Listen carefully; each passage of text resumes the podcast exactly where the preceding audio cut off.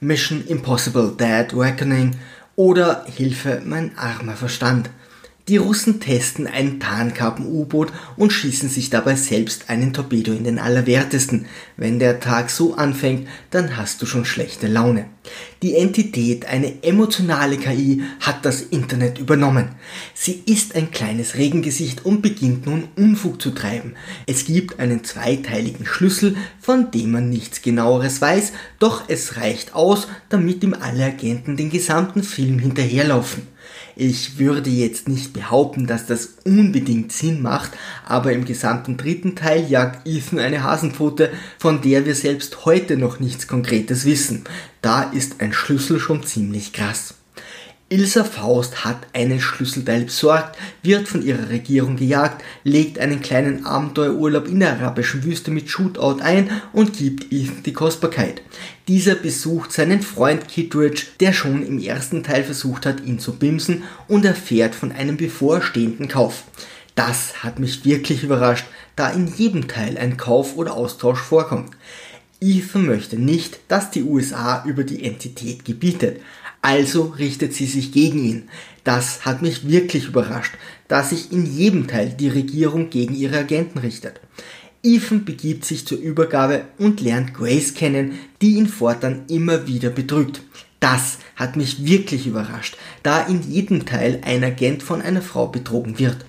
Sie entkommt ihm so oft, dass er vielleicht wirklich einmal über eine dauerhafte Pensionierung nachdenken sollte. Die beiden Schlüsselteile wechseln unentwegt zwischen den Parteien und irgendwann weiß nicht einmal mehr der Regisseur, wer nun eigentlich welchen Teil besitzt. Dann scheint er noch zu vergessen, an welchem Franchise er gerade arbeitet und baut noch eine komödiantische Autoverfolgungsszene ein. Langsam fühle ich mich verarscht. Irgendwann stehen sich alle Protagonisten gegenüber. Da sind Ethan, Grace, eine gewisse Kirby, die Grace geheim beauftragt hat, Gabriel und die Entität, die aus dem Cyberspace zusieht. Nebenbei gibt es dann natürlich noch ein paar Regierungen und Käufer. Das Konzept ist klar. Viel weniger Action, dafür mehr undefinierte Parteien und ein vollkommenes Handlungschaos.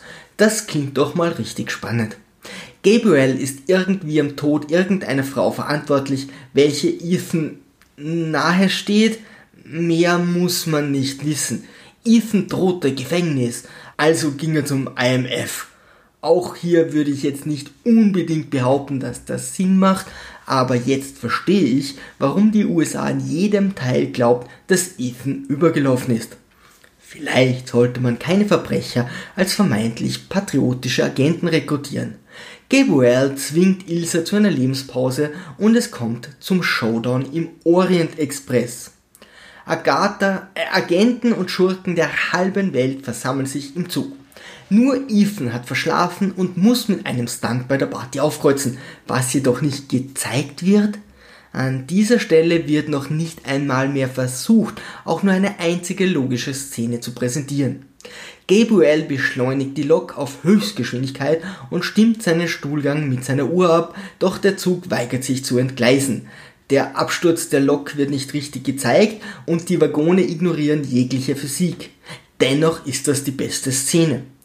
Endlich finden die Verhandlungen des Wahnsinns ein Ende. Die Entität kann nur mit dem Original-Quellcode der KI kontrolliert oder zerstört werden. Logisch. Da nur Ethan die Entität zerstören will, ist er ihr Hauptziel. Mit der Essenz des Schwachsinns kehren wir jetzt gedanklich wieder zum U-Boot vom Anfang zurück und erfahren, dass es ein Loch für unseren Schlüssel besitzen soll. Wenn ich das richtig verstehe, befindet sich der Quellcode irgendwie auf dem U-Boot, womit wir in den zweiten Teil starten können. Zufällig liegt im letzten Waggon Ethans Ausrüstung. Er lässt Grace zurück, welche vom IMF angestellt wird und macht sich mit dem Schlüssel auf den Weg. Das macht jetzt nicht unbedingt Sinn, aber verdammt noch eins, das ist Mission Impossible. Über ein Like und ein Abo würde ich mich sehr freuen. Liebe Kreativskeptiker, segeln wir straff halten und auf zum Horizont.